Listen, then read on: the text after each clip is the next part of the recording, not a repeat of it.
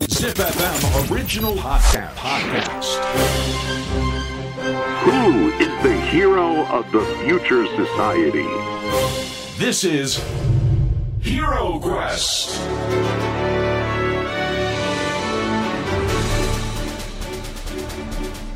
ポッドキャストナビゲーター杉原兄です。小林玲奈です ZIPFM オリジナルポッドキャスト「ヒーロークエスト」このプログラムは社会の課題を解決し豊かな未来をデザインするヒーローを探す聞く冒険プログラムです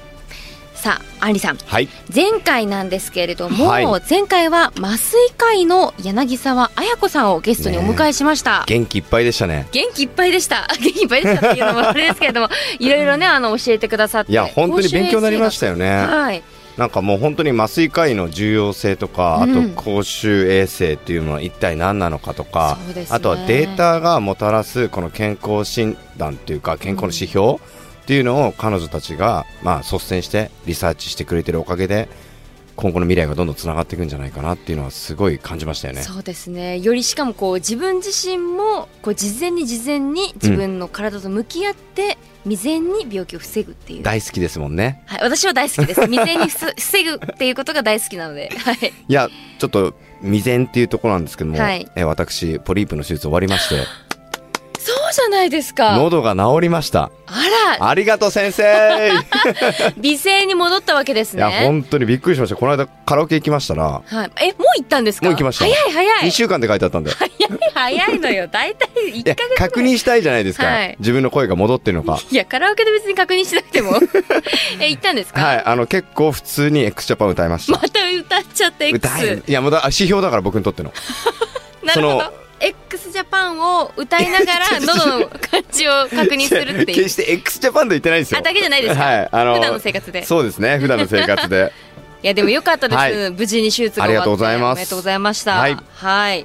さてヒーロークエスト今回の冒険のステージに進みましょう。アンリさん、私たちが進む冒険のテーマをお願いします。はい、今回のテーマは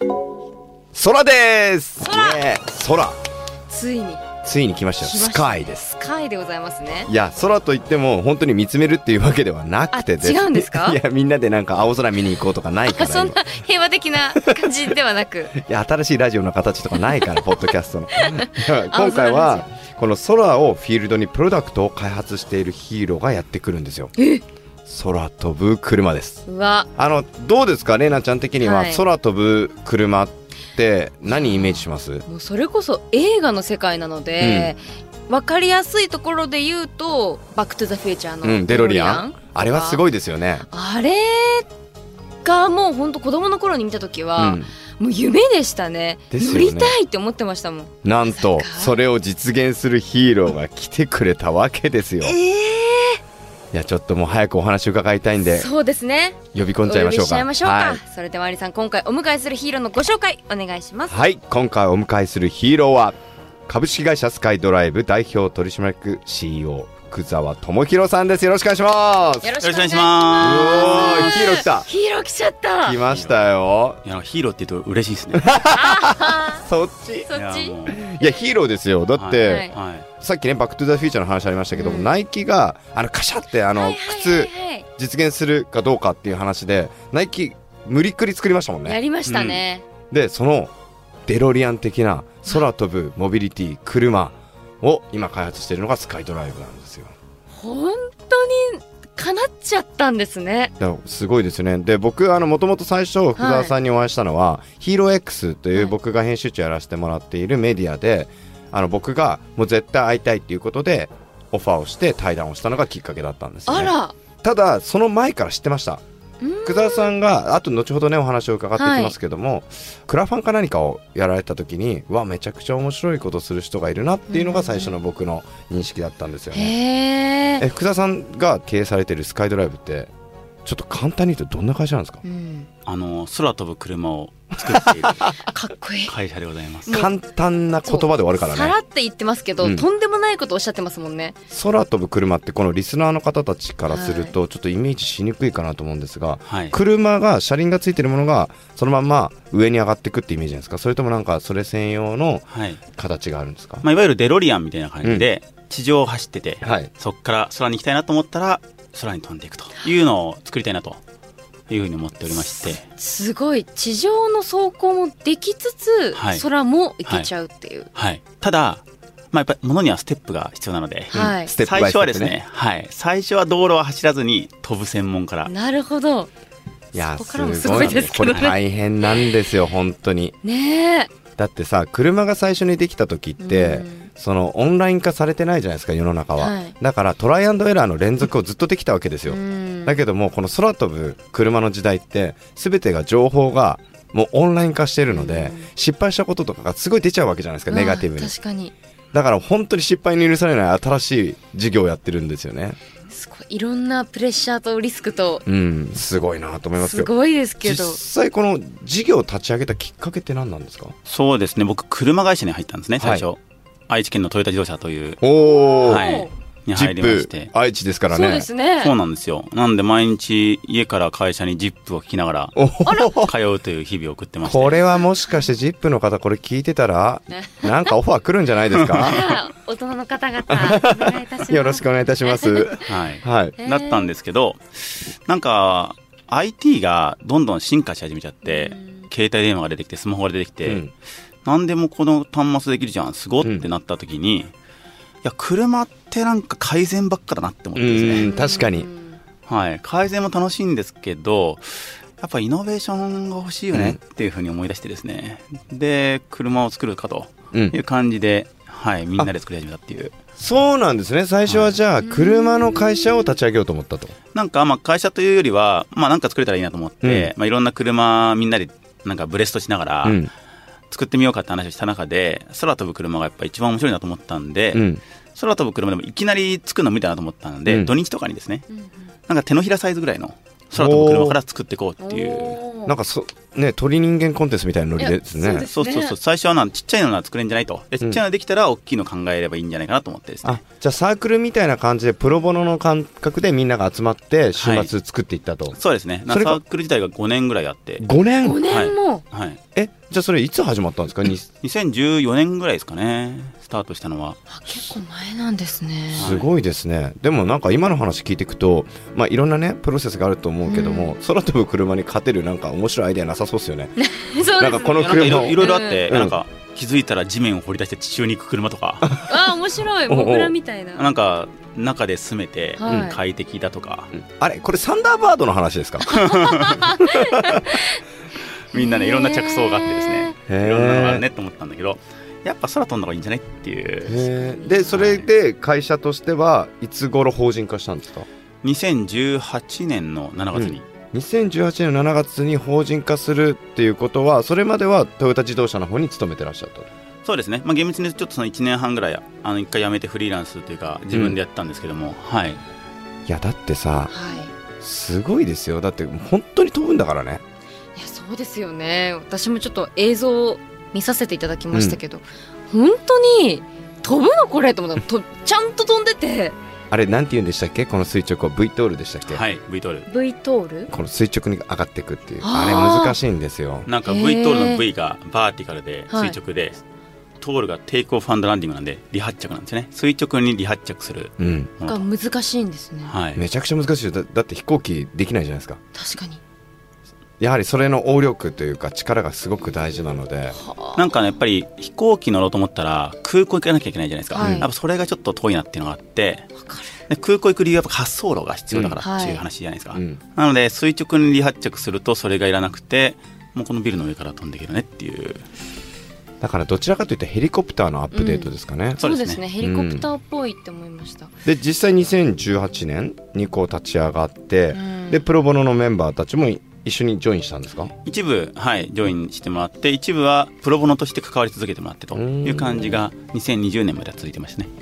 すごくないですかだって今2022年ですよねはいあれ公表されてましたっけ調達額とかってはい、途中までと、はい、今月の末また、はい、追加で公おお表しほほほ、はちょっとおいくらぐらいかちょっと下世話な話ですけど気にもなりますあの8月時点でははい50億円ぐらいといえいえ4年で だよ4年でだよ感じで、はい、すごくないですすかごいえもしかしてじゃあトヨタも株主トヨタさんはですねあの株主ではなくて、ははいい協賛とかあとトヨタグループさんとしては株主もいますねそういうことなんですね、へえなんかよくあの福澤さんが上げられる動画とかでそのと愛知県でやってらっしゃったりするからてっきりなんか結構あじゃであも協豊業田市なんですよ、あうんそういうことなん協ですね業の部分も一部あったりとかしてて、はい、へだから今拠点としては東京トヨタはい、とあと海外とかいろんなところそうですね、はい、を中心として、あと大阪、はい、でですすかねね面。白いですねあー実際どうですかこのスカイドライブが手掛けられている SD03 ですけどもはい、いつ頃僕らは乗れそうですか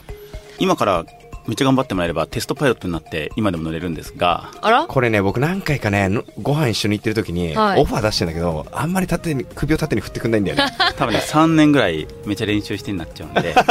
じゃあお忙しいからそもそもアンリさんがでほらそうやってさ人を避けていくじゃんこっちはやる気満々なのにちょっとねちそょうっとアンリさんはえでも三年ぐらい3年経っちゃうと、うんそもそも僕たち機体販売開始するんですよね2025年に なのでそしたら乗車隣に乗るなら誰でも乗れますし、はいパイロットもパイロット免許ヘリコプターよりちょっと簡単なやつうんうん取れれば乗れるので、え今の免許ってな話になりましたけども実際この空飛ぶ車をうん操縦する免許っていうのは今該当する免許ってあるんですか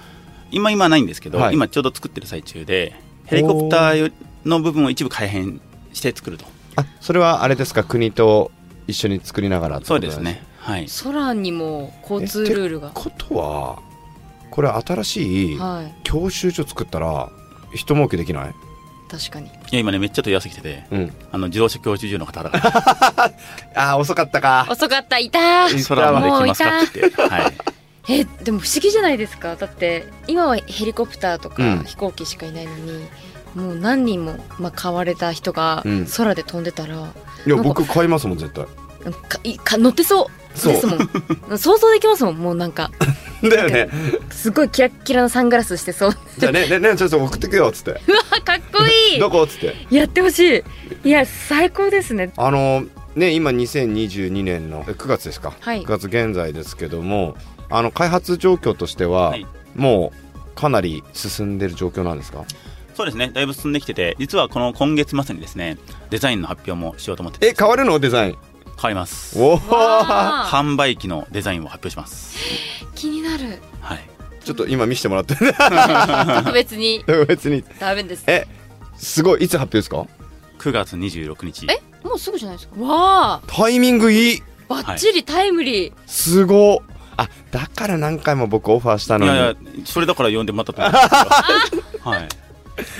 えそれは、はい本当にじゃあ実機モデルとして販売モデルが出されるとそうですねで2025年の今よくあのニュースにもなってますけど取り組まれている万博を、はい、大阪万博で、はい今ですねちょうど大阪万博の夢島の拠点にですね、はい空飛ぶ車のポートが作られてまして、そこからピュン飛んでいくとうわいうのお披露目ですねへー今ゾワッとした絶対25年まで生きてよ 絶対なんか えでもいもう予約開始っていうかされてる人いるんですか、年内か年明けぐらいからかなと思っててですおねーはいえこれはいくらぐらいなんですかまだですね全然あの公表してないんですけども、はいイメージは、まあ、スーパーカーぐらいっていうなるほどなるほどあちょっと待ってなるほどじゃないスーパーカー結構種類あるのよそっか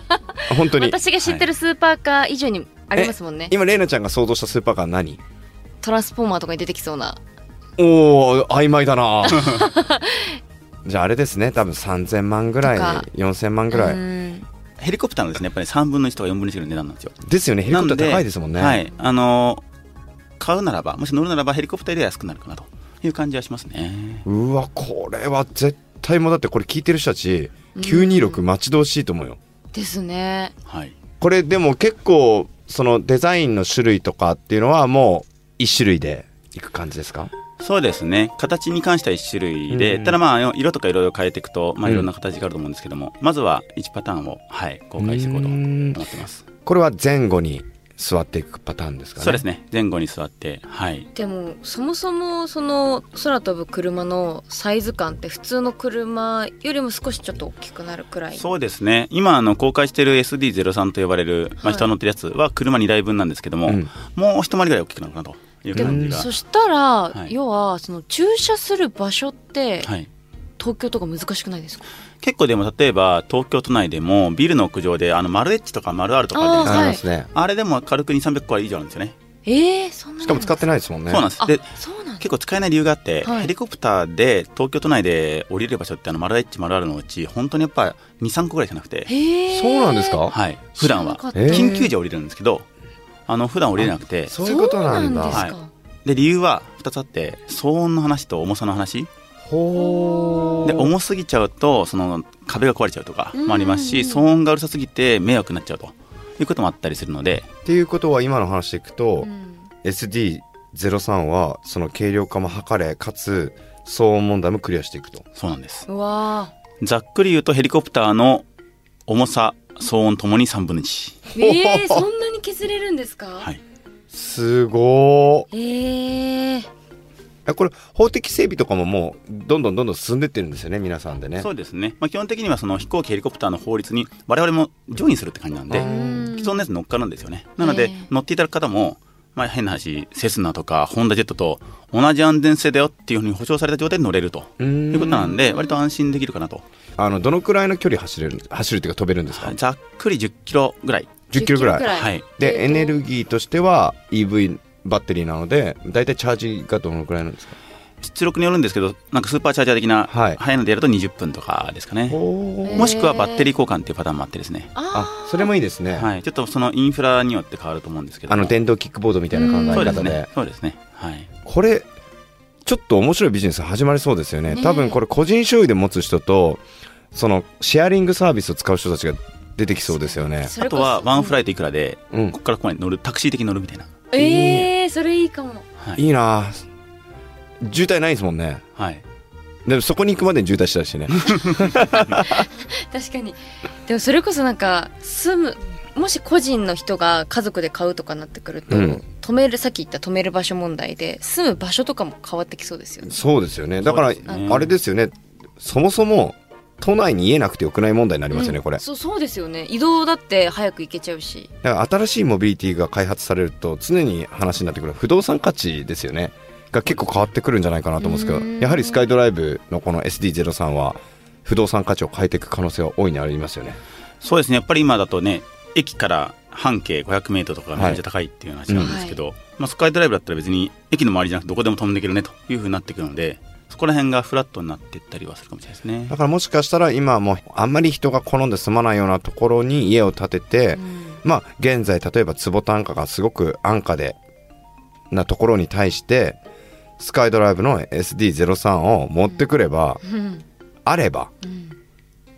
めちゃくちゃ楽ですよねそうですた高尾山の上に住んででも、はい高尾山の麓までまあ数分で降りれるので、まあ、平地ってもう住めるねと いいっすねいいちょっとね、あの、台風の時だけ家に帰れない問題あるかもしれないですけど ね。そんな時ははリモートワークでうわ、いいです、ね。あいいですね、えーちどうですかあの、レナちゃんもしかしたら、これからある、あるかもしれないですよ。ちょっと俺とさ、あの、空ドラ、ドライブしないみたいな。 かっこいいってなりますねめっちゃ震えてたりしてね、その人。フ ァースト、ファーストフライトで。でも本当になんだろう私結構その地方ロケとかいろんなとこうろん遠くに行くっていう機会が多いので、なんか少しでもやっぱ距離を短く、早く移動したいっていうのがあって、うんタクシーももちろんいいんですけどどうしてもなんか